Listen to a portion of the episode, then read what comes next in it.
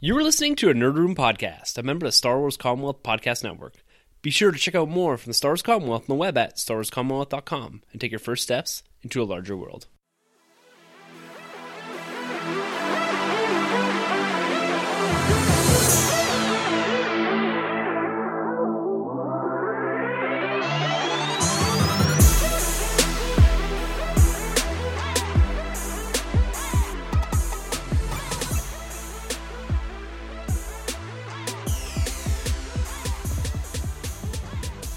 Everyone, and welcome to the Nerd Room. We talk all things comics and movies. This is episode number 70. We're discussing Star Wars and Marvel news from this past week. I'm running host Tim, I'm Troy. and we're coming at you guys again with a Skype recording. I am down in Houston, down in Skyhopper territory this week, and we wanted to make sure we got a good episode out to you guys. So we do apologize if the audio does sound a bit off from what we're usually recording with. Uh, it's still a bit of a foreign area for us, this Skype recording, and we're still working out some of the kinks. So hopefully it sounds all right. And next week, hopefully, we'll be back in the same room because it's been a few weeks since we've actually recorded in the nerd room. Yeah, it's been quite some time. Uh, this could be our second episode. Yeah. Doing so, you know, Tim's actually at Skywalker Ranch. He's not even, you know, Oh. working. He's just having a good time with George Lucas. Yeah, I wish, man. I wish. no, but this week we're here to kind of wrap up some of the Star Wars and Marvel news, particularly that we've missed over the last couple of weeks. With Star Wars Celebration, we've had a lot to digest there, a lot to think about. And we missed out on a few things last week as we ran through the Rebels trailer, the Last Jedi trailer, and some of the other big Hasbro and book and comic book news. And we thought we'd kind of revisit some of the smaller things that we didn't cover in a lot of detail, as well as pick up on some of that Marvel news. There's been some big things coming out of the comic book world, as well as the MCU, and also touch on the Calgary Comic and Entertainment Expo. So that's the big expo that happens with us locally here in Calgary. And we just want to talk a bit about what we're excited for, what we're anticipating, and what we're going to be chasing on the floor this week. So it, it happens this week, this Thursday through Sunday, and we're pretty excited about it. Yeah, I can't wait, man. I love the cosplay chasing out there. It's fantastic at that expo. There's so many great things to do over there, so I can't wait. Yeah, and it's our only real opportunity to attend a local big convention. There's smaller ones, smaller toy related, collecting related conventions that we do go to, but this is our real kind of close as we're ever going to get to San Diego Comic Con without actually physically going down to one of these big Wizard World conventions or something on that scale. So this is a pretty big convention for us, and it's there's a lot of hype in the city. There's a lot of people waving those nerd flags.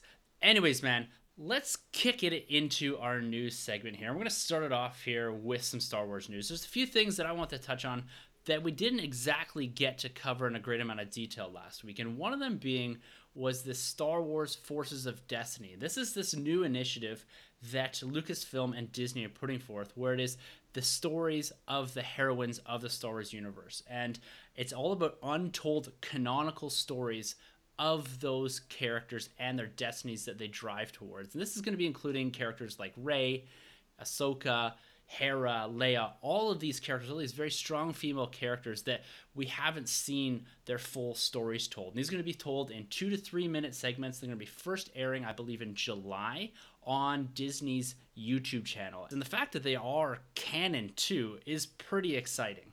Yeah, it makes it pretty crucial to watch, right? It's a, it's a must watch. Um, I, I can't wait for this. This is pretty cool. I like the clips that we saw, like a little bit of clips there at Celebration. And, you know, I've always been a big fan of uh, the Disney, or not the Disney, but the Star Wars shorts going back to uh, Star Wars Clone Wars with like the Samurai Jack kind of animation. Yeah. On, um, it, th- that was a cool hit for me. And actually, you know what? Shout out to Rogue Squadron. They kind of got me back into watching those uh, those little shorts again. So um, yeah, really looking forward to this stuff. I saw Rey what she looks like. I thought she looked incredible in that animation form. So cool. Yeah, the animation looks great, and I like this short form storytelling. We don't need an extended series that tells an elaborate arc or narrative around these characters. These short one hits, two, three minutes. There's something you don't have to put a ton of time aside to watch either. You can get your Star Wars fill, you can get these characters that we haven't seen a lot, particularly when it comes to Jyn and Rey. And it's going to be a lot of fun to see how they develop these characters within the universe itself. Because even from some of the clips that we've gotten, we're going to see Rey in that Jakku time frame again staying away from The Last Jedi. We're going to see some really interesting concepts around Princess Leia and Hera. There's a story that's going to focus on Princess Leia and Han Solo on the Forest Moon of Endor with Hera Syndulla. So it puts her canonically all the way up to Return of the Jedi, which is pretty cool when you think about it, right? Oh, that's awesome, man. I mean, that puts her and Rex right there, surviving all the way up to Return of the Jedi, at least that we know of. So, yeah, I think that's awesome. I, I can't wait to see that.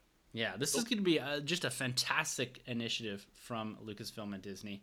And I hope they continue on with these kind of short form storytelling. You and I are big fans of the way they develop the comic books in these four or five part miniseries. And I think this is a way that they can expand on a lot of characters outside of comic books or outside of books. And it's just these YouTube shorts. Uh, good animation, good storytelling. I think they can do a lot with this in the future if this is successful yeah, I think it's really cool. And, and you know, again, it's not too time consuming, so you don't have to commit too hard to like a novel or a book. Um, another great thing too is they they've committed to all the voice actors. So we got Felicity yeah. Jones act as Jyn, and obviously Daisy Ridley. Yeah, Ashley Eckstein as Ahsoka Tano. Yeah, yeah right. it's awesome. It's Man, awesome. It's so keeping with what they've established in Rebels, bringing back these voice actors to maintain that character continuity. And I think it's such a huge deal for us fans of the continuity of making sure that these characters sound the same, relatively look the same outside of kind of your animation kind of realm there. But I think it's it's such a good thing that they're able to maintain this continuity through even these two three minute YouTube shorts. Like this isn't something that you'd normally have an actress as big as some of these characters or some of these actresses come back to do, but it's awesome that they're committing to these characters and bringing these voice actors or these actresses back into the fold here. Yeah, so cool. Will you be grabbing the action figures, the dolls? For, Ooh. Uh... well, they, they look a lot like the 12 inch figures or dolls, whatever you want to call them, that we're seeing right now from Rogue One. There's a Krennic, there's the Jyn already out there. I think there's a Vader. You know what, man? They look all right. They're they're not fantastic, but they're something that I will give a second look to. I don't see myself grabbing these right off the shelves as soon as they drop, and I'm not really sure if I am the demographic that they're looking at when it comes to selling these. And I'm not trying to pigeonhole these as being female toys versus male toys or anything like that. I yep. think that as far as collecting goes, the six inch, three and three quarter inch, that's that's where I'm at. That's my wheelhouse. And like I said, I'm not gonna immediately dismiss these, but just from the, the first look at them, like the Chewie and the Leia that I saw, not really something that I'm gonna put on my shelves. How about you, man? Are you thinking about getting into that? No, not a chance. Not a chance. Sticking to that uh, that Black Series. definitely, definitely. Yeah. Speaking of the Black Series, actually, I was I was really looking forward this week to Stars.com announcing the finalists on their three and three quarter inch Fan Choice Award. And this is something that, that they announced at Star Celebration. It was supposed to continue on into this week because last week we saw all the fan sites taking in their votes. And apparently on the 26th, they're supposed to announce the finalists. I can't find it on StarWars.com. I may not just be seeing it, but I'm pretty sure it's not there. But all the indications that we're getting from the different fan sites that participated in the initial voting, that was to determine the finalists, are showing that Ben Skywalker from Legends is more or less leading the way. This is I've looked at a few different fan sites and this is the character that seems to come up most consistently along with Dr. Aphra. And this has created a little bit of a divide, a little bit of rift in the collecting community because some people are sitting in the camp of, okay, we've got enough EU characters. The last few fan choice characters that we got, being Revan, Sabine, and Jaina Solo, you know, two of the three of those sit in the EU universe, in the Legends universe, the old EU, sorry. And with Ben Skywalker being Luke Skywalker's son, the son of Mara Jade and Luke Skywalker from the old Legends universe, um, and it's it's a bit confusing because you think Ben Solo now because of the Force Awakens and all that. But the division is, you know, people are saying, okay, that's enough of the EU characters. Let's get in some of these comic book characters or these new canonical characters. And there's other people saying, well, this is our only opportunity to get some of these characters. I'm not positive, but I don't think that there is a three and three quarter inch Ben Skywalker anywhere in any sort of line in the past. So this is an opportunity for collectors to fill out some of those legends kind of holes or gaps in their collections. And I said last week that I really commended Hasbro for the Jaina Solo because it shows that you know they're committed to giving the fans what they want. They didn't say it has to be in canonical universe. This was any character ever in Star Wars that doesn't have an action figure. So, what are your thoughts on kind of this division and whether or not you support a Ben Skywalker versus someone like a Dr. Aphra that's sitting in our, our new canonical universe? Well, so do they go back and forth between the three and three quarter and the six inch for this uh, this boat? Yeah. So the last three years was the six inch. Okay. And this year, because of the return of the vintage collection, they're reverting it to the three and three quarter inch. You know, they're they're kind of propping up this vintage collection that drops in spring of 2018 and they're they're using this kind of as a promotional tool the same way that they've done this in the past like i think this is great and you know what if this character is selected in the three three quarter inch would they go and do a six inch maybe maybe not i'm not sure i think that would be a cool way to do it to do it in both lines right. but i think f- as far as i know and far as i understand this is purely a three and three quarter inch fan choice award okay. Well, yeah, you know, I think I think that's pretty cool actually. I mean, why not go with um with uh, Ben Skywalker? I mean, I honestly would rather have Dr. Aphra for a six inch scale. To be honest, I think yep. she's awesome, right? So that's okay by me. And and you know, because their story's been told, it's it's done. So we're not going to get anything outside of the EU for those characters. So why not translate them into a six inch or three three quarter scale? Um, I'm totally okay with that. And I guess you know, obviously, it's the it's the fans that speak for this, right? They're the ones that are making the votes, and exactly want. yeah, that's, that, that's the camp I'm in, and I, I, agree with you fully that I think a character like Doctor Aphra or some of the characters from the aftermath books, like Doctor Bones, and that I said those were the people I'd be putting my votes in. They didn't show up anywhere near any finalist lists, but I agree. I think because the six inches where my focus is, that's where your focus is. I'd like to see some of those characters in there, and this is the only opportunity for fans of the Legends universe to get these characters in action figure form. I say do it. Like I support that. Whatever the fans choose, whatever the majority picks, that's what the fandom is telling you. So that's why you have to do it. Now, whether it's been mobilized to do a Ben Skywalker to kind of put their thumb in the face of Hasbro or Disney and say, you should have never reset the universe, I, I don't think that's the case at all. I think people just want these characters. We're eventually going to get a Dr. Aphra. We're eventually going to get an old man Luke from The Force Awakens or The Last Jedi. So these are the type of characters I think we have to worry about getting figures for because they're going to be present for the foreseeable future. But if people want a particular action figure that is never going to come to shelves because it sits outside of canon, I think this is a great opportunity for it, and I fully support them.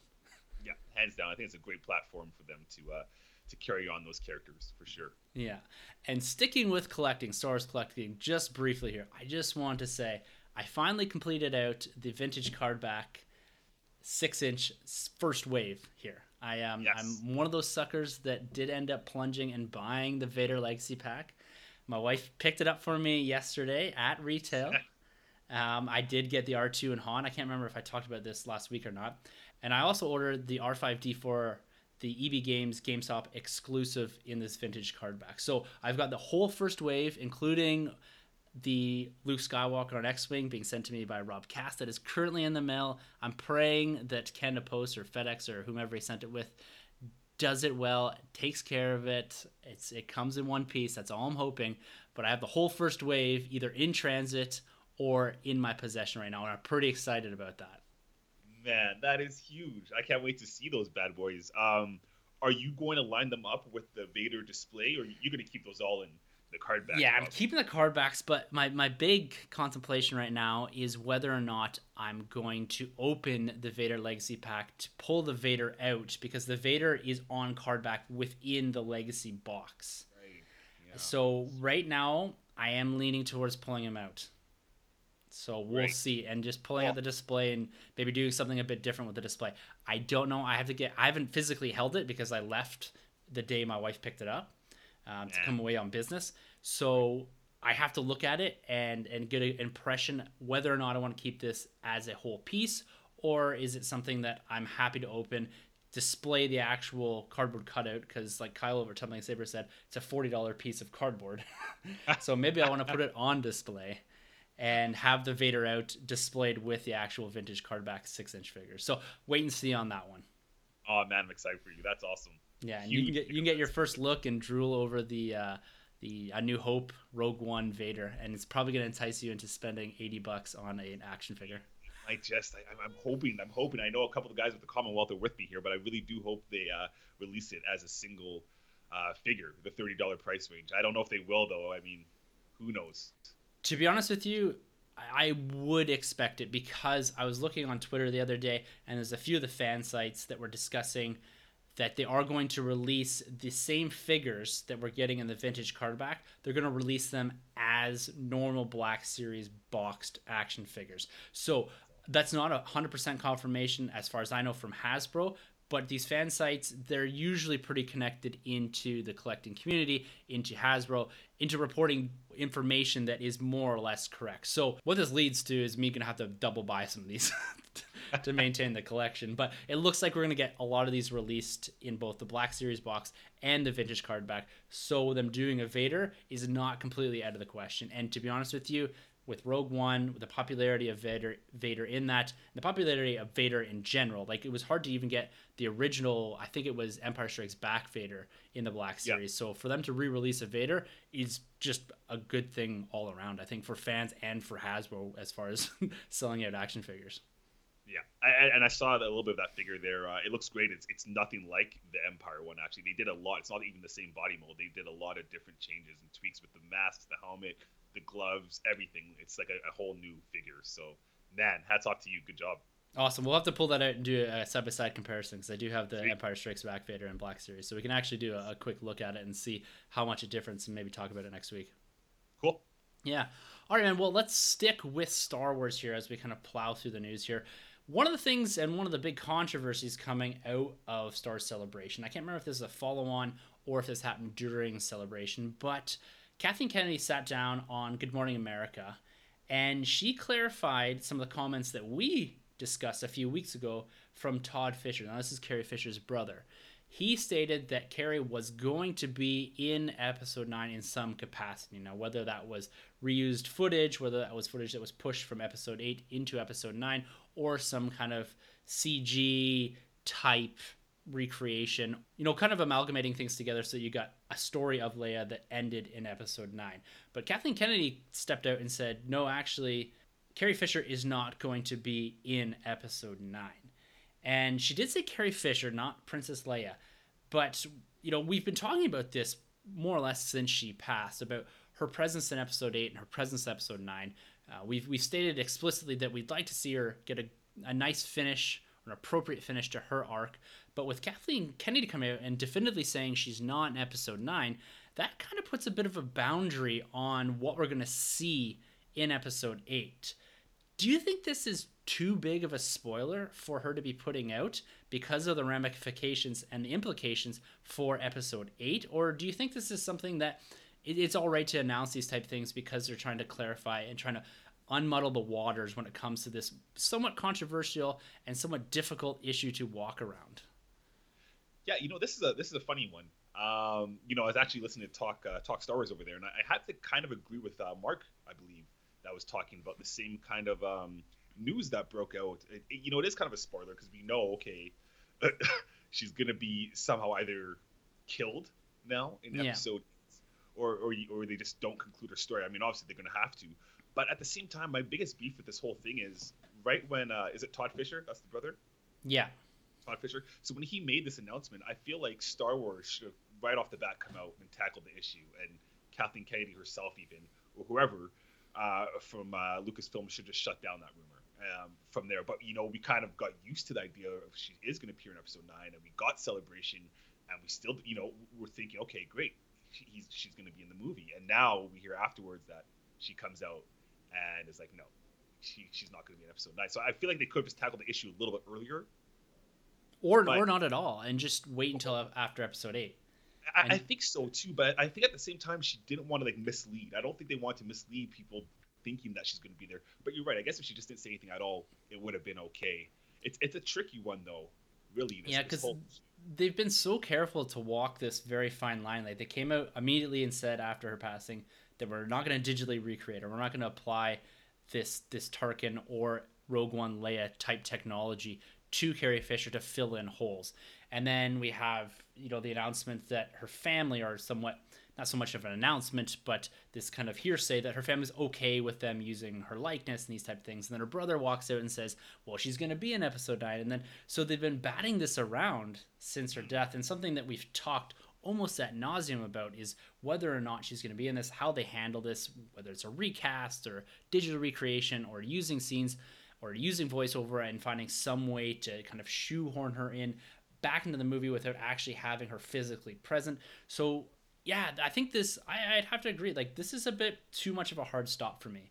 Um, yeah. This this is a bit into spoiler territory for episode eight because you're gonna be sitting there the whole movie, and every time you see her on screen, you're gonna be wondering, okay, is this it? Is this how are they gonna do this? Is she going to right. die here, or how does this affect later on the movie? You know, and like it's, it's it's, it's like watching a trailer, right, where you've you've seen a particular scene that you're excited for and it's a big action piece and you're sitting there waiting for it. Like think to amazing spider-man 2 there's all these oh, scenes yeah. in it that we knew or we thought we knew were going to be in the film and they never showed up so you're waiting and then the movie ends and you're thinking like um okay like the, where did that scene go and you're kind of feeling a bit empty and you're kind of instead of reflecting back on the movie for what it's worth and the story it told you're thinking about what was already missing from it. And if they end episode 8 and don't have a conclusion to princess leia's story or general leia's story you're going to be sitting there thinking like what what happened there? Like you're not going to be thinking about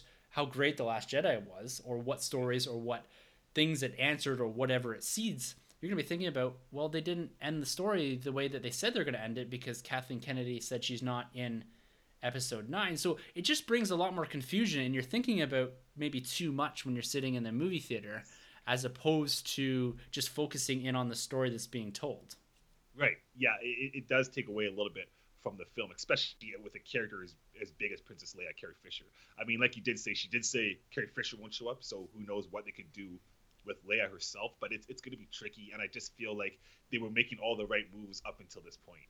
Yeah, th- this muddles the water more than necessary.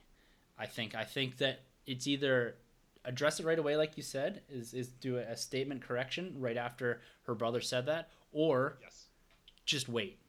Yes. And and let let this happen later on and so it's hard. Uh, like how do they address it? Like it's again it's the same thing we've talked about for weeks and weeks and weeks is that this is a difficult situation. How do you actually address it?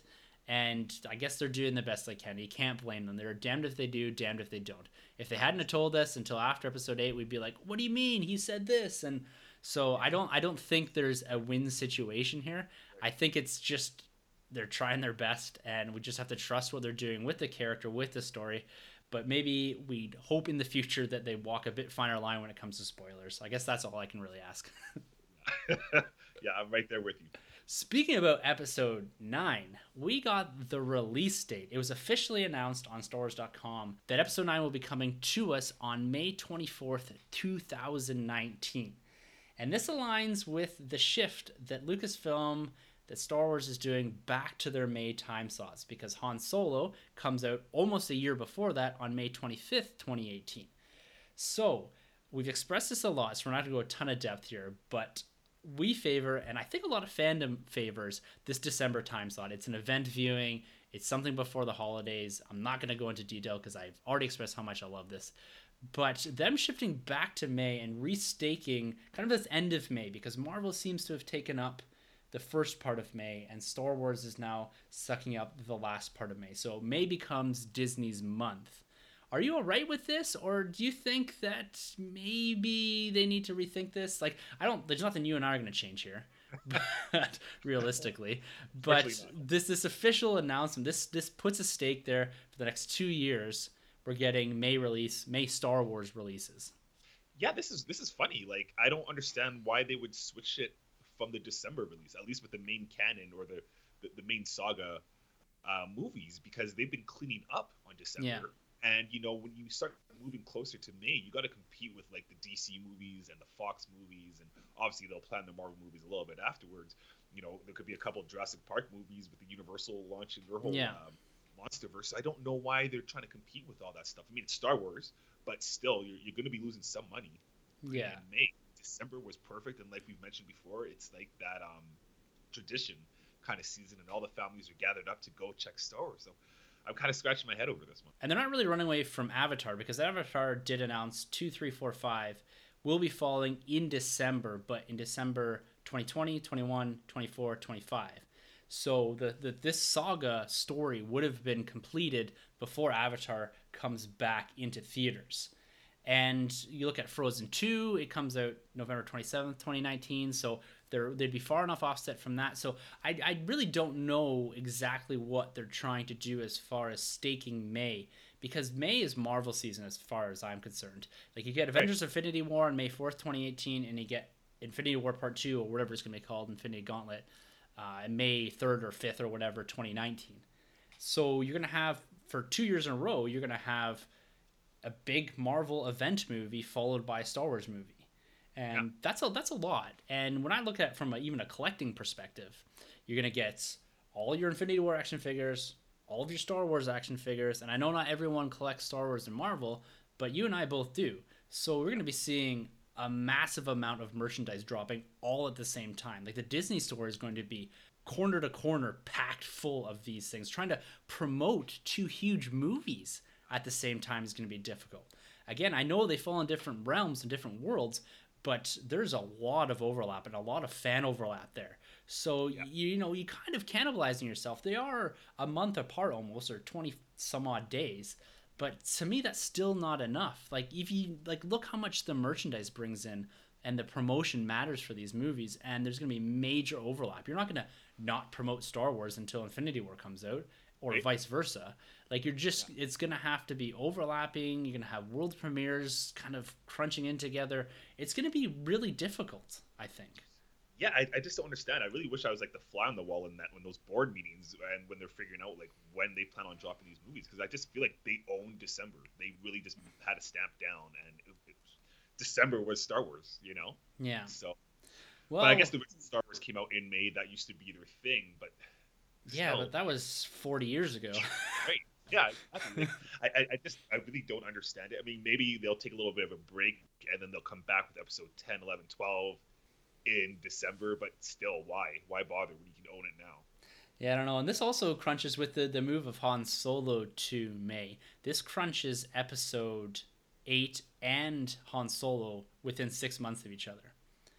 So, again, when you look from a collecting perspective, you're going to have a massive overlap of episode 8 figures that usually have about a year on the pegs and infill with different waves from, as we've seen with Rogue One, we're starting to see more of prequel into OT figures kind of coming in and taking up some of the, the, the pegs there. But you still do see this lingering effect of The Force Awakens, even. So now you're collapsing two movies in on each other. And I guess if you have to pull the trigger at some point, this is the time to do it. Yeah, I, am right with you there. Like, I, I just don't see the point of it. But one other nice thing that came out of this, too, with Lucasfilm is they also announced a another movie that will be dropping on July 10th, 2020, and that is Indiana Jones 5, starring Harrison Ford and directed by Steven Spielberg. This was a, a bit of a shock to me. I I know they had talked about this coming out in 2019, and I never really thought it was going to happen. I thought it was a bit of a pipe dream. Um, the return to the Indiana Jones franchise after what most fans feel was not really a great performance in Indiana Jones 4 uh, when you look at it relative to the to the original trilogy films. And I, I just never thought this was going to happen, but I'm pretty excited about this. And the fact that Harrison Ford's returning, he's going to be almost 75, I think, by the time this comes out. Maybe wow. a little older. I don't know. Like this is uh, this is gonna be interesting to watch. I I really do hope they do like a, a passing of the torch or proper passing of the torch. I know Shia LaBeouf was supposed to take that in Indiana Jones 4, and they kind of alluded a lot to that. Uh, maybe you'll have another son or something like that. But they need to pass this franchise on to someone younger that can take up that mantle. And it's going to be interesting to see how they evolve this and what they do with Harrison Ford if they actually kill Indiana Jones. Like, is Harrison Ford running around trying to kill every character he's ever played so that when he passes eventually that he knows that none of his characters will ever be recast or recreated? But I guess you're getting Han Solo, but Uh, we'll have to see. Yeah, but that news dropped out of nowhere. I wasn't expecting that one. No, no, but it was it's cool to uh, to see them announcing lots of movies, and I'm I'm, I'm pretty excited about all of it. Um, one last piece of Star Wars news here that we'll get into before we jump into a bit more of the Marvel news. Now we talked a little bit about this last week in reference to the action figure, the Inferno Squad pilot. Uh, we know there's a book coming here, and I, we had a chance to actually sit down and watch the trailer. And I'm not so much a gamer, so I'm going to kind of throw this over to you and to give your thoughts on this game, the gameplay, the campaign mode, and what you think of this from the trailer perspective. Because watching it, I'm excited about it. I'm more excited to sit and maybe watch while having a beer. What are your thoughts on this coming from like a gamer's perspective? Yeah, um, you know, cinematically, this looks fantastic. This game and the music, you know, they always hit right with the music. Um, I'm excited for this one. The, the last uh, video game was a letdown. I mentioned it before, and a lot of gamers feel the same way that uh, the campaign mode, the story mode, is lacking. It wasn't even existing really. So the fact that they have a campaign mode and the fact that you're playing through the Imperial uh, eyes is cool because you and I here are both huge, huge fans of Lost Stars, and they yeah. capture the perspective of the good and the bad in there. So I can't wait to do that. And um, yeah, it looks cool. Cool. I'm interested to see actually how Rey plays in this game. I know it's not necessarily canon what she does in it, but just to see her with the lightsaber because we've never really seen how she uses the lightsaber. Apart from episode seven, we haven't really seen her go full out Jedi. So to see her uh, gameplay, I'm really curious because we all know how Darth Maul plays. We all know how Yoda plays off of um, Revenge of the Sith and Attack of the Clones, but we don't really know what it's like to be Rey with the lightsaber. So basically, it'll be interesting to see how Rey plays because we've never experienced her lightsaber combat skills really outside of Episode Seven. But she was still kind of like an amateur. So I don't know if they're gonna go full on Jedi in here because in other video games, such as Rey playing in Disney 2.0 Infinity, I don't think she even has a lightsaber. She's just using her staff. So we've never really experienced gameplay with Rey. So that's one of my biggest things I'm most looking forward to doing in this game, and obviously being able to control Kylo Ren because Kylo Ren's last shot in that that video yeah. trip is incredible, like so good. Yeah, so, yeah, it should be good. It's interesting because um, I'm not entirely certain what is canon when it comes to video games or not, and right. Whether the campaign mode in this is actually canonical versus the whatever it is the gameplay. So yeah, the multiplayer that's for sure not canon. But I'm curious if the campaign mode actually is canon. At least the story they're telling, integrating the Inferno Squadron and what they kind of do around those time frames. So uh, that's something that we should look into a bit more. If there's a listener out there that is a bit more aware of what is actually canon when it comes to video games as far as Star Wars goes? I, I believe the campaign in this is canon. Okay, so, cool. Yeah, so all throughout it will connect with the, with the book and what have you. But I think this is the first game we're actually getting uh, since the Disney buy-in that it's um, that's canon. Okay. Uh, yeah, so basically, like the the old Republic game that's out there, the big, massive multiplayer online game, that's not canon. Uh, all the all the other old games have been wiped out, much like the EU. So this is our first step in the canon realm. Well, that makes it a bit more intriguing because you either yeah. have to shoulder watch this or yeah, actually play it because I need to get my, my full Star Wars canon here. So especially because I'm, I'm going to be committing myself to this book once I get through all the other books I need to get through. Um, because I'd like to I'd like to learn a bit more about the Inferno Squadron and kind of finish out this New Hope Rogue One era before we get into the the Last Jedi era there or the Force Awakens era uh, in a bit more detail with the books. But yeah, I'm gonna have to maybe commit to this a bit. I don't know. Yep. Yeah, I'm gonna pre-order it pretty soon actually. So keep it locked right here for more details on that game. Awesome. Awesome. Well, why don't we take this opportunity to shut down our Star Wars talk for this week and jump into Marvel? We spent a lot of time in the galaxy far, far away in the last couple weeks with Celebration, lots of announcements coming out, and we've ignored some of the bigger news coming out of one of our other favorite franchises, and that's Marvel. Guardians of the Galaxy Volume 2. Now, this is a movie that's coming out next week. I am immensely excited for this. We're going to be talking on our next podcast, a little prelude episode to try to warm you up to the Guardians of the Galaxy, give you a little bit of insight into the comics. But for this week, we're going to talk a bit about the world premiere and the initial reactions for this movie. It premiered in LA or wherever on April 19th. And you could have watched that live. I watched a bit of the red carpet, so that was pretty cool to see. And generally, the reactions coming out of this are very positive. This is sitting currently at 87% on Rotten Tomatoes. Again, I don't like to use this as a full gauge, but it is a relative look at most critics that do review consistently these type of movies. So that's kind of why I use that. I use my own personal sense I don't base what how my enjoyment off of what the public thinks, but this is an all right gauge. And just hearing what people are talking about, you know, it's it's a beautifully shot movie. The color palette's great. It's funny. It captures a lot of what we loved about the original Guardians as far as the comedy, the emotional stakes, the action sequences. So, hearing all this, this gets me just that much more amped for this movie. How are you feeling about this a week out? Yeah, I'm excited. I'm excited. You know, I really was uh, thoroughly um, surprised when I first saw the first Guardians. I didn't really know anything about the characters, and uh, I, I, really liked it. I really liked that movie, so I'm excited to see this. I'm, I, am i am you know, everything you mentioned is great, but I'm hoping that the music's on par with the last. Apparently, last it apparently it's fantastic.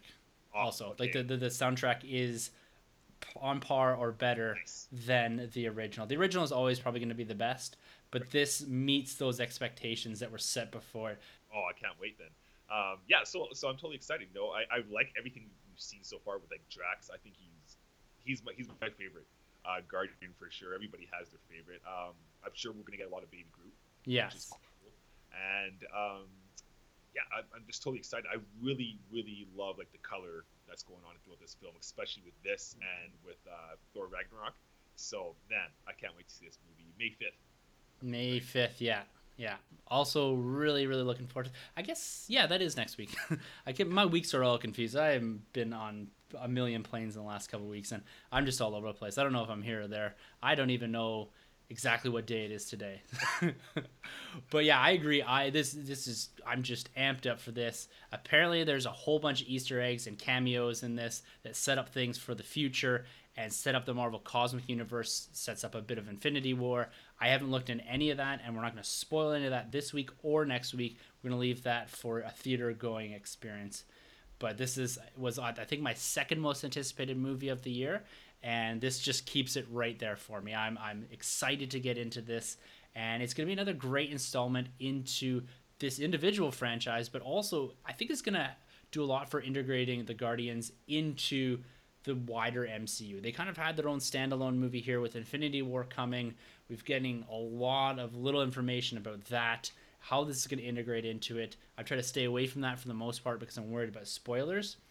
But one of the other things that, that was announced, it's not really a spoiler or anything, is that James Gunn is also going to be helming Volume 3 of Guardians of the Galaxy, which will be set after Avengers Infinity War. So dealing with the cosmic fallout of Avengers Infinity Saga, if you will.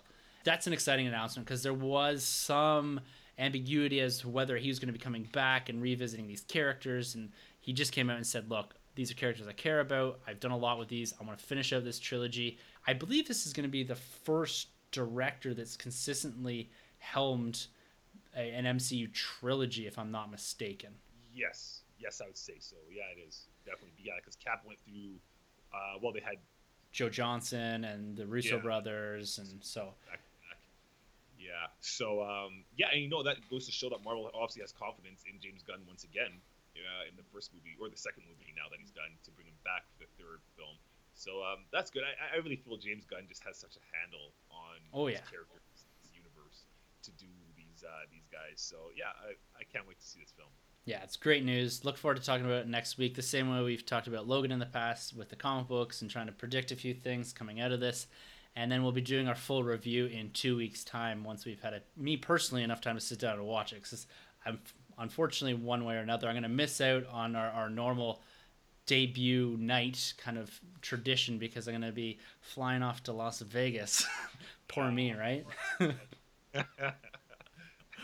Speaking about Marvel movies, we're going to shift over into the Fox universe, and they made a fairly large announcement. There's a lot of ambiguity and confusion as to what movies were going to drop in what scheduled time slots as far as release dates, and they decided to announce everything at once, kind of unceremoniously and out of nowhere. So we're getting three X franchise movies in 2018, and the studio officially confirmed them to be New Mutants which will drop on April 13th, 2018. Deadpool 2, which will be in cinemas on June 1st, and X Men Dark Phoenix. So that will be coming to us on November 2nd, 2018. This is a, basically a single sentence, and it tells us a lot of what they're doing here. So, this New Mutants, this isn't a movie. I thought this was going to be a TV show. And it looks like it's going to be a full feature length movie. It's going to be focusing in on a new class of teenage mutants going to Xavier School for the Gifted Youngsters. I thought that's kind of what we got at the end of X Men Apocalypse. Um, I don't know when this is going to be set, if this is going to be in continuity, if we should even worry about that. But what are your kind of thoughts here on these announcements, both from the New Mutants and the official title of the next installment of this new X Men timeline following on from X Men Apocalypse? Yeah, it's interesting because I remember for the longest time it's floating around. What's that mystery movie that's coming out? Remember at one point we all speculated it's Gambit, but Gambit's obviously yeah. Um, so the first one to drop that year, it's um, is it mm. X Men? It's New Mutants that drops oh, first in the year. Yeah. So that's interesting. So I, I, I, think they're trying to get a grasp of building continuity here. I, at least I would imagine that's what they're going to try and do. You could probably sprinkle um, Cable in the New Mutants a little bit there. He's obviously going to be in Deadpool, and I think the only tricky thing is is, is the Dark Phoenix movie when that comes out because I, I, think Fox needs to kind of make these movies all connect. They they got the Wolverine out of the way and they got their first Deadpool movie out of the way by kind of having those loosely um, around the same universe as the other ones. Their timelines have always been kind of jacked, but I think now they have a chance to really put things right once again. Um, New Mutants actually of all these movies is what I'm most excited for because after Apocalypse, I really just kind of lost interest in the X Men universe. Um, viewers out there that have listened to us before know I wasn't the biggest uh, fan of Logan. I mean, it's it's not a horrible film. It's just it just didn't hit me like it hit everybody else. Uh, Deadpool was obviously great last February that we got, which was so cool. So I'm excited for those two films, Deadpool two and New Mutants. But um, I just I just really want to see Cable. I, I just that's what I'm looking forward to the most. And New Mutants will be cool. Um, Dark Phoenix was a really cool book, I believe, that went down. Yeah, uh, it was good. It was good, and you know it's, it's funny because Bryan Singer has kind of been teasing Dark Phoenix for a while, but he's never really had the chance to do it. He, he teased it in X two, but he didn't get to do it in X three, and then he teased it again in Apocalypse, but he's not coming back to do this Dark Phoenix. Yeah. So, uh, so that's kind of funny, but yeah, I, I can't wait to see uh, New Mutants and uh, Deadpool two. What, what, are you thinking over there? Uh, you know what, man? I, I'm I'm kind of on the opposite end here when it comes to the continuity because I have a feeling that all three of these movies are going to take place in different eras. When you right. look at the storytelling that they do at Marvel Studios and, and DC right now, it's it's very linear storytelling, where they have a movie and the follow-on, for the most part, is a movie that comes at least timeline wise after the movie that preceded it. So you're building forward. When you've seen Civil War, the following movie you know is going to reference those events, or at least there's going to be implications for the universe going forward. And Star Wars has usually been like that, but now that they're going back and having this somewhat non-linear franchise storytelling with Rogue One, with Han Solo, so they're they're kind of going down this path anyways, where we don't have this forward-moving narrative through the franchise and I think there's going to be a lot of confusion here with the X Men because, particularly with the comic book movie universes, it is forward moving narrative. And if right. you have New Mutants set present day, 2016, whatever, you have Deadpool set whenever, maybe around the same timeline. And then we're going to go way back into the 80s or early 90s with the Dark Phoenix movie. It's going to be confusing because there's going to be no continuity of even characters and then the other thing that usually hinge these things on is continuity of story or narrative. And not having any of those, it kind of disassociates the individual films into their own universes, into their own franchises. So it all comes down to what you want to watch. If you just want to watch a good comic book movie, these are probably if if they're done well, that's the big caveat. If they're done right. well, if they have a good story and, and good acting and all that, but this is the universe for you. If you just want to go in and watch New Mutants because you like the X Men universe and you like the powers and all that, that they bring, I think that whole Kid Mutant thing in Logan was one of the weakest parts. So they're yes. gonna really have to work to get me interested in New Mutants. To be honest with you, Deadpool 2, of course, is up there. But this Dark Phoenix, I liked how Apocalypse finished. Not the story, but it finished with a cohesive 90s looking X Men. And if they can take that and with a new director and produce something that gives us a solid foundation for a forward moving story with characters like Cyclops, Jean Grey. These are the characters that I'm used to and I want to see. And I think if they can use that, what they built there, as muddled as that movie was, it did have some solid acting, solid characters, And I think if they could build a universe around that, I think it could be quite successful. So for me right now, Deadpool aside, I think that Dark Phoenix is, is more important, at least to me, and I'm more anticipating than New Mutants because I just don't know what New Mutants is going to be all about. It's going to be the same story we've seen over and over again about kids who have powers, who are confused, don't know what they're doing. They go see Charles Xavier, they feel better, they fight some other mutant that has yeah. bigger powers that wants to take over the universe or take over the world, and then everyone kind of high fives at the end and we're done. I don't really want to see another movie like that. I want to see something different, or I want to see a movie that is built around the '90s X-Men characters. So, so it, is it '90s? They, they, confirmed, I guess, basically that's been the trend with the Bryan Singer stuff. It, it goes up every ten years. So yeah, I I don't know. They might go to the late '80s, but it's the '90s characters, right? It's yeah your Cyclops with the blue and yellow. It's Nightcrawler. Yeah. It's Jean Grey. Yeah, Quicksilver. We're gonna get Jubilee. Yeah, all these type characters that I think people want to see and are used to seeing, and we've never really got that that full movie translated '90s X Men cartoon, and that's yes. kind of what I want. And I think that's what they're hinting at in yeah. X Men Apocalypse at the end there when they had them all lined up, finally in their colorful costumes, not in the black leather. And I think if they just move forward with that, they could produce something good. They just need a good story and a, a good, solid director that can direct both action and develop characters. That's the thing I'm worried about because I believe it's Simon Kinberg who's done the oh, writing. Oh yeah. But he's directing. I think this is he hasn't directed much, so that kind of worries me. The second thing is the X Men franchise. They've never done space, and if you're doing this Dark Phoenix one, you've got to bring these characters into space. So I'm kind of worried about that. Um, you know, for the new mutants though, it could be kind of cool because we haven't seen them really pull off like these teenager mutants yet. You know, no. when we first saw the X one and X two, they were like adults, you know, but we haven't seen them deal with like these young mutants. So I don't know, and, and I guess we got to bring in James McAvoy too. In yeah, we got to have both, right? So we'll see. I guess I got to just know a little bit more about uh, about these franchises. I guess I'm, i have 100% faith in Deadpool 2. I could say. Yeah, I, I wouldn't even consider. I'm not worried about that at all. Like just from right. from the teaser that we've we, we got at the start of Logan, like I know yes. that's in good hands and they know what they're doing. They found their niche. I'm not worried about that at all. Like that's gonna be a great movie, highly anticipated. It's these other two, like even I don't know this this young mutant thing. Like like I said in Logan, it wasn't great. In the X Men Origins Wolverine, they had a lot of young mutant kids. That wasn't great. Even like in X One and that the Rogue Ice uh, Bobby Iceman and um, what the, what, what's his name? Bobby Drake.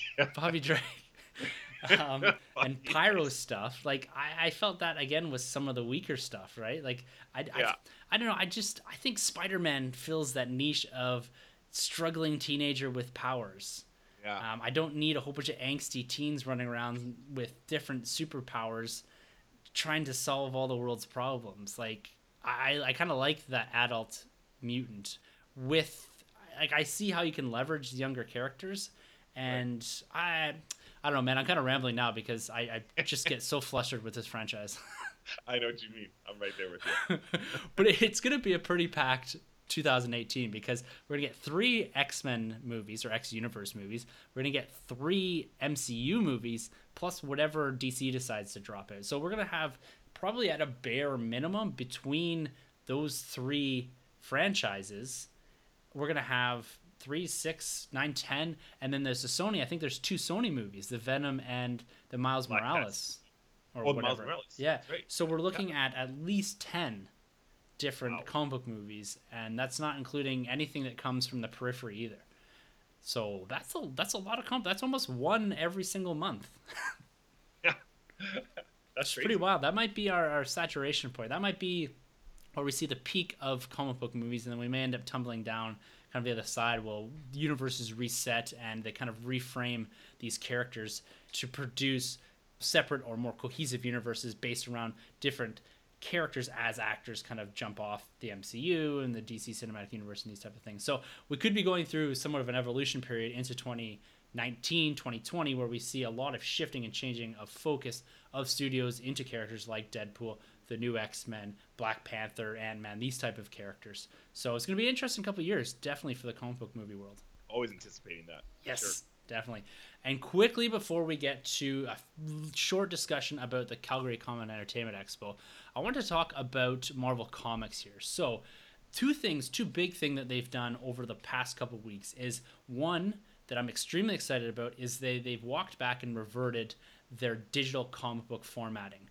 So in February they took away their their original you get a digital copy when you buy a physical copy and replace that with a promotional tool that was when you buy a book you don't get a digital copy for that. You actually get three other books which is pretty cool in itself because it gives you a bit more of, of, a wide breadth of exposure to different stories whether it's thor or inhumans or something that maybe you wouldn't normally pick up. But it really ticked me off because i'm a big fan of reading physical putting them in the boards and bags collecting them and revisiting in the digital format. I felt that that 3.99 price tag was justified even more because of that.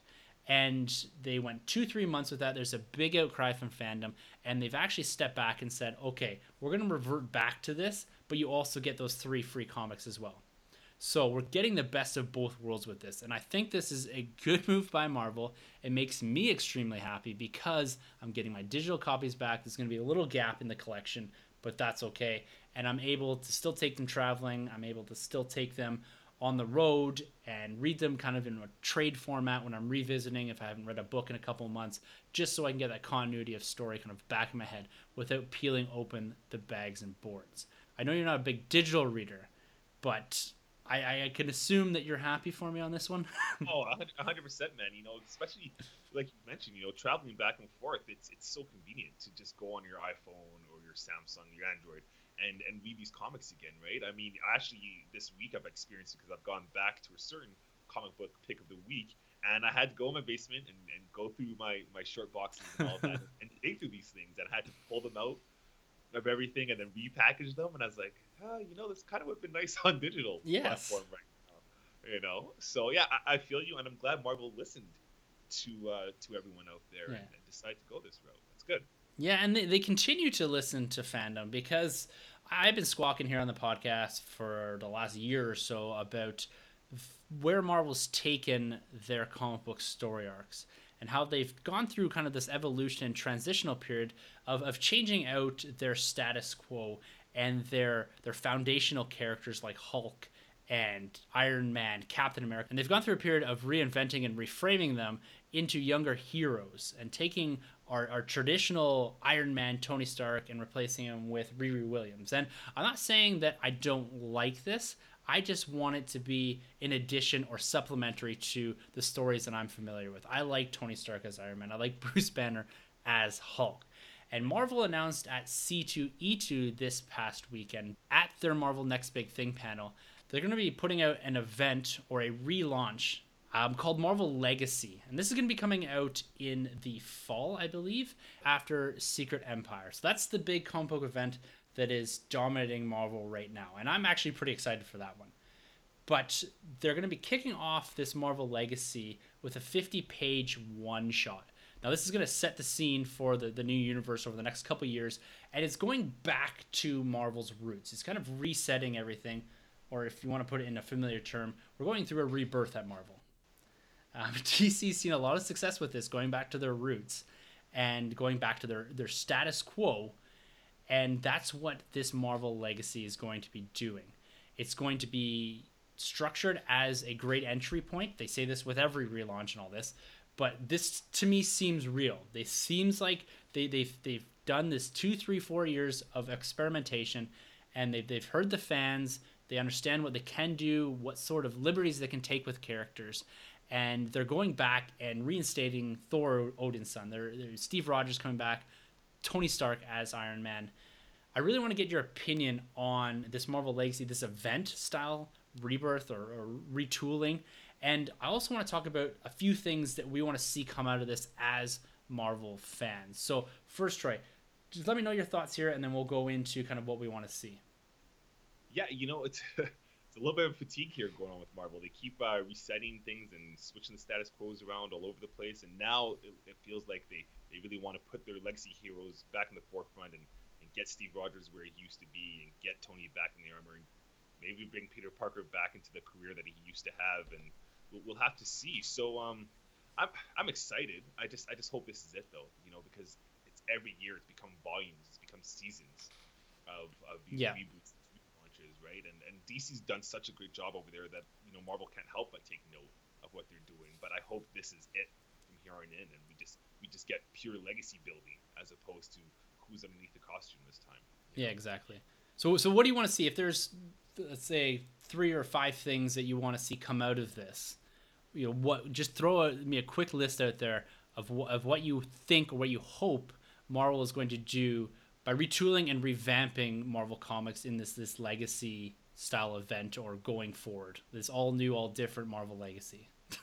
Well, I, I think they've always already made whispers of it, but I'm hoping they do. It's the renumbering, but not renumbering back to one. It's renumbering carrying off of current uh, numbering. So, for instance, Spider-Man ended at 700. I, I guess with all these reboots, it probably put it put it to damn near 800. So I hope they go back to the 800 mark, like what uh, uh DC Comics has done with um, action, action comics and detective comics. Just go back to the original numbering. I think that'd be awesome because we're at a point now where it's like, you know what? People don't just jump in off number ones. People do pick up number ones, but that's not everybody's first comic book was a number one. So these whole like, well, we gotta get new viewers in new re- new readers into number one. Like, no, we don't have to do that. You know, just have great great stories. You've been doing it for years beforehand. So I hope that's a big thing for me. Um, the Avengers, I hope they stick to a core team of Avengers and keep them that way for a long, long time. You know, they, they keep switching these Avengers like in and out. It's, it's hard to even keep up with. Um, the X Men, I hope they tighten them up a little bit too, because we have so many X Men books, and I know it's always been that way. But I just I feel X Men is kind of hard to keep up with when you have X Men Blue, X Men Gold, X Men um, Astonishing X Men, and then they did the X Men Prime, I think. So just give me you know two solid, three most X Men books. And yeah, that's, and that's really about it, you know. And, and and and maybe they could they could do some switching around with Spider-Man's uh, writers over there. Dan Slott's been great for the most part, but I think he's starting to kind of run a little stale now after the Clone Spirit conspiracy. It was kind of a letdown. I think they need to put in some new blood into uh, into the Spider-Man, Amazing Spider-Man books for sure. Right on. Like, yeah, I think we're, we're fairly well aligned on your few points there. Like, I, I'm very much hoping that with this new legacy, that they end this relaunching, they end the renumbering, the reframing of characters, and like you said, this season's thing. Let's just get into larger arcs, continuous stories, and maybe take a break from these universe changing events for a little while. You know, when we go back to the Bendis era, the 2000s, and that, I liked what they're doing with the events there. They had larger arcs in between events, and what happened way early on in the books really mattered for the end. Or even if you go back to Hickman's run on Avengers, it seeded different things that mattered for the end of the book. I want to see more long running arcs. And I agree with you too. Let's decrease the number of books and focus on quality over quantity. I still think that continuity is key, but we don't need five Avengers books. We don't need four X books. We don't need every Guardian to have their own standalone book as well as the team book. Let's condense the writing, condense the storytelling, into very good, high quality books with high quality writers and artists on them. And then from there, build out, even in these five issue miniseries, four issue miniseries like we're seeing at Star Wars. Like, I know Star Wars has a lot less books, but they've kept it fairly streamlined. There's a couple ongoing, and you have these miniseries that fill in the gaps here and there with particular characters. And I, I can acknowledge the fact that, yes, that the Marvel Universe is much bigger as far as comic books and the Star Wars universe, but you can take some notes from there as far as how they develop those ongoings as single long running arcs that have implications, that have these small ties, these crossovers, and then they've picked up little things here and there to tell other stories in different eras. I think that works really well, and they can apply that back to Marvel Comics. Start with your core and move out from there. And speaking about core, one of the big things that needs to come out of this is a reunited and a shift back to the roots for the Avengers. Avengers has always been one of my favorite books. I, I need a Cap, Iron Man, Thor led Avengers to go back to what it was before. And even if you want to start with your MCU characters, Vision and all these type, to get people into this, I'm okay with that. And then leverage the comic book based characters into this group after. But they need to go back to the fundamentals of the Avengers because that's always been one of the flagship books. And I feel, at least for me recently, I haven't been really digging the new Avengers team. Like I'm just not fully into it. That's exactly what I'm talking about. The art and the story, even of just the team itself. I'm just yeah. It's the, it's all about the team and the team. Like yes, it has evolved all through time. We've had iterations where it's Cap, Quicksilver, Scarlet Witch, and a few others, and you know Hercules is there. Like, and I and I acknowledge the fact that the importance of the Avengers books is that it's a constantly evolving team, and that's one of its strengths. But another strength is just having that consistent core, and we haven't had that for a while, and that's what I really want. And the biggest thing coming out of this that I, I really need is I need Marvel to make me really care about their stories and, and frankly make me care about Marvel comics again. I've struggled with this a lot more than I ever imagined I would. And I've, I've come back on here when we do a comic book picks a week and, and highlighted certain aspects of Marvel Comics that I am really enjoying right now. And Steve Rogers is one of them. But I used to be at the comic book shop every single week. I used to be just trying to get every piece of, of Steve Rogers' story, Avengers, everything. So I understood this whole universe in a great amount of depth. I haven't been doing that for probably too long and I need them to capture my attention and bring me back into the fold here with good storytelling, condensed storytelling, and not ask me to buy 15 books a week to understand what's going on in the Avengers storyline. I need one book. I need a Guardians book. I just need them to go down and say, look, we're going to relaunch this with 20 good books, or even less, 15 good books.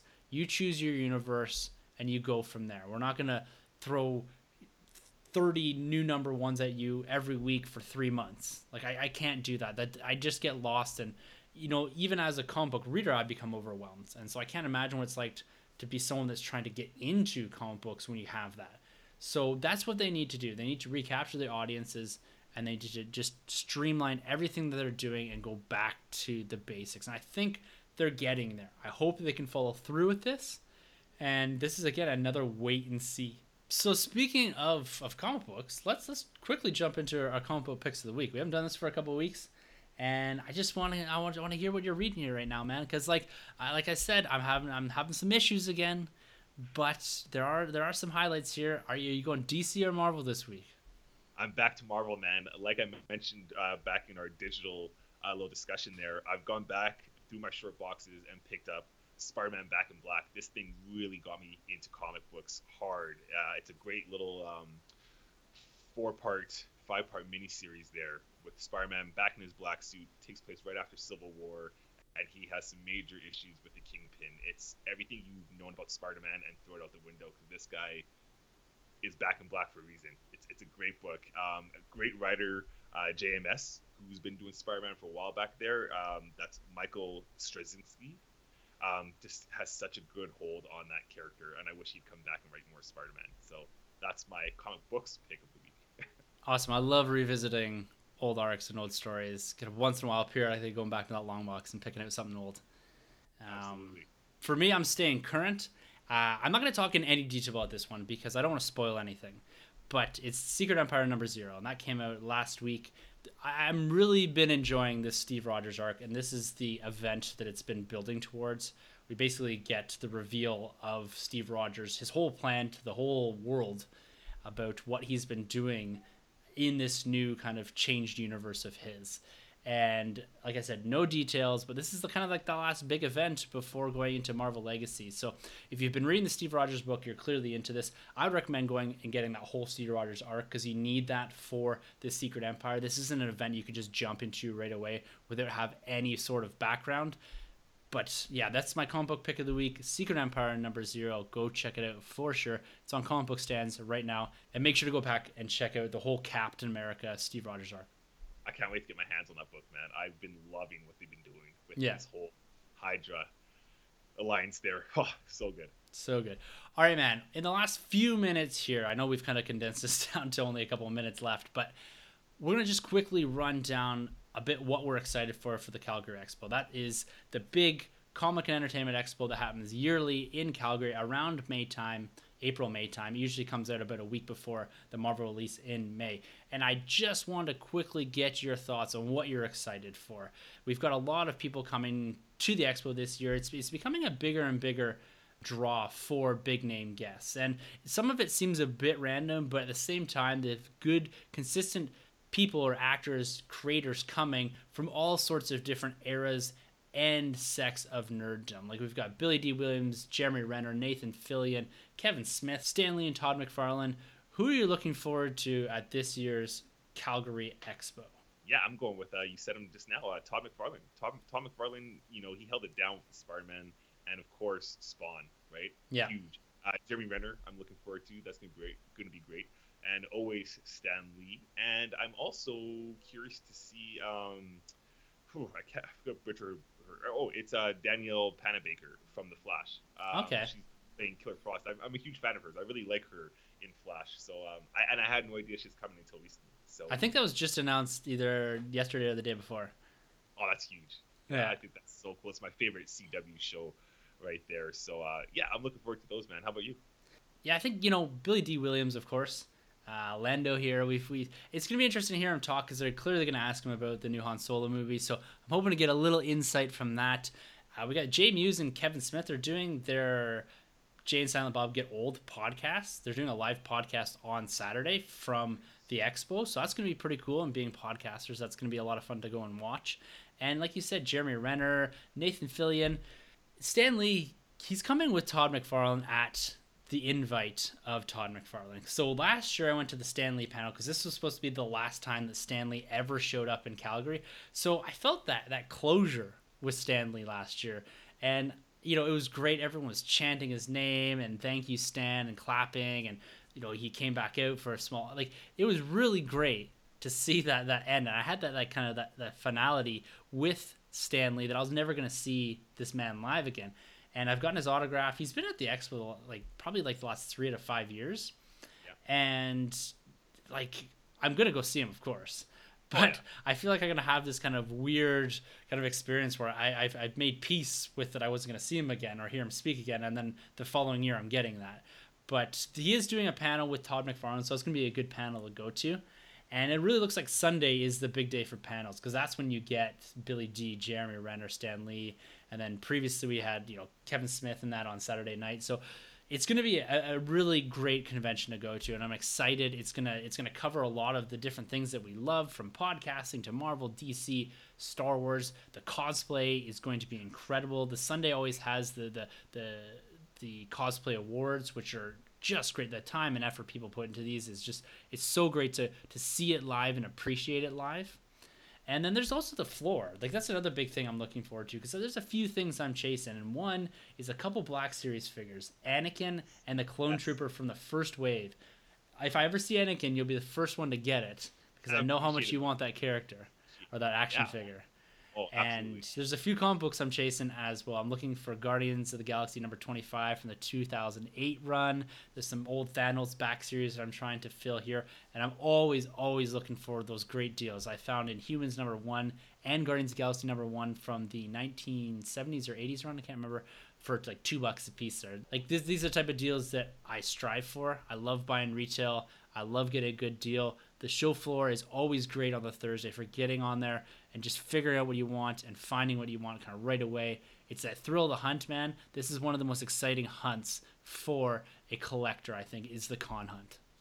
Oh yeah, I'm right there with you. Um, I'm, I'm chasing uh, for sure, like you mentioned, Anakin out there. If I find a Yoda, that would be cool too.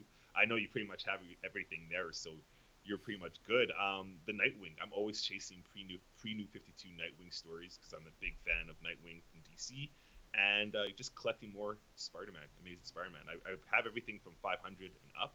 So if I can find anything, you know, from the 300s to the 400s, I'm cool with that. And yeah, that's from my collection. I, and I just want to bump into some more cool cosplayers because I saw a really cool Jane Foster Thor last year. That was phenomenal. It's like my cosplay pick of the year. She looked wicked, just like the comic books. So can't wait to see uh, more of those characters out there. Awesome. Well, we're going to be coming back next week and breaking this down a bit along with our Guardians of the Galaxy episode. We're going to talk a bit about what we loved about there and potentially doing a few interviews and kind of airing them. And maybe we're going to try to get together with a few of the guys on the floor and do kind of a, a live podcast where we discuss what we're seeing, what we're liking about the con itself, and what are some of our big finds. So make sure you tune in next week to hear thoughts on the Calgary Comic and Entertainment Expo, as well as our prelude episode to Guardians of the Galaxy. So, that about wraps it up for our Marvel and Star Wars catch up, as well as some of uh, our anticipation for the Calgary Expo here. If you guys would like to be a part of the show, you can always email us at thenerdrm at gmail.com. You can comment on our Facebook or YouTube pages, and you can always grab us on Twitter. Our handles are at the end of the episode, and we're always there along with the Commonwealth talking Star Wars, Marvel, and all sorts of nerd news. And make sure to tune in this Friday for our Thor MCU retrospective episode. We're going to be revisiting Thor from 2011 in this continuation of our 18 month look back at the MCU, driving towards a weekend release review of Avengers Infinity War. So I'm really excited to talk about that. I watched it on the plane ride down here, and I have to say, man, I really enjoyed it. nice, nice. Okay, cool. um, yeah, well, you hear more of my thoughts on Friday. awesome. Cannot wait. So we've got a lot coming at you guys in the next couple of days, and we look forward to hearing from you, your questions, comments, theories, whatever you have for us. Make sure to hit us up on all social media outlets. All right, man. Well, it's been an absolute pleasure talking Marvel, Star Wars, and a bit of the Calgary Expo. For the Nerd Room, I'm Tim. I'm Troy. And thank you for entering the Nerd Room. This has been a Nerd Room podcast production. You can find our hosts, Tim and Troy, on Twitter at the NerdRM and Troy the Boy 87. Don't forget to subscribe to the Nerd Room on iTunes, Facebook, and YouTube. Just search the Nerd Room Podcast. Be sure to head over to StarWarsCommonwealth.com to find other podcasts on the Star Wars Commonwealth Podcast Network, including Talk Star Wars, Generation X Wing, Tumbling Saber, Rogue Squadron Podcast, and the Skyhopper Podcast. Follow the Star Wars Commonwealth on Twitter at SW Commonwealth and take your first steps into a larger world.